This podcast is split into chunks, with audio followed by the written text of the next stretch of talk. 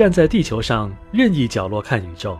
我们所能看到的景象都受到了地球自转和绕日公转的影响。这一章将会解释自转与公转是如何相互作用，从而创造出我们所看到的不断变换的星空。同时，还介绍了星座的大致样式以及在其中发现的不同的天体。在古代，天文学家认为，地球是宇宙的中心，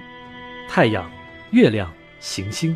以及包括其他星星在内的所有天体都是围绕地球运行的，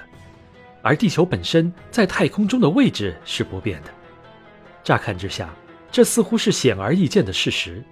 可是真实的宇宙全然不是如此。古人思维中的宇宙模型。大多是在宗教的基础上发展形成的，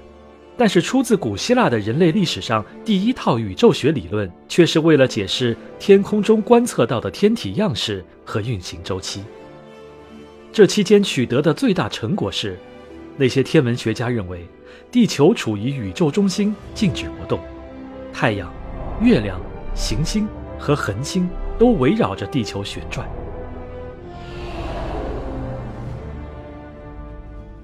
公元一五零年左右，古希腊天文学家托勒密提出了以地球为中心的宇宙模型，简称地心说。在那之后的一千年，没有人对该理论提出过任何质疑。直到一五四三年，波兰神父尼古拉斯·哥白尼在自己的著作《天体运行论》中提出了日心说，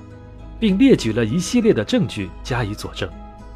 他认为，地球和其他行星都在围绕太阳运行。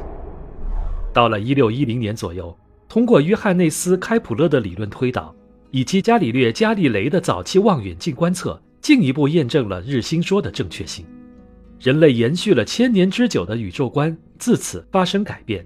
开普勒还意识到，如果行星的运行轨道不是正圆形，而是椭圆形，那么日心说理论中存在的问题就可以得到解决。当我们认识到天上的繁星点点其实都像太阳一样无比巨大且发着耀眼的光，只是由于距离太过遥远才显得那么微小，那么在脑海中地球的体量会进一步缩小。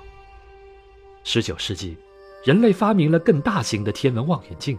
天文学家开始绘制银河星图。时至今日，我们已经知道。太阳只是无数繁星中再平凡不过的一颗恒星，即便是银河系，也只是宇宙无数星系中的普通一员。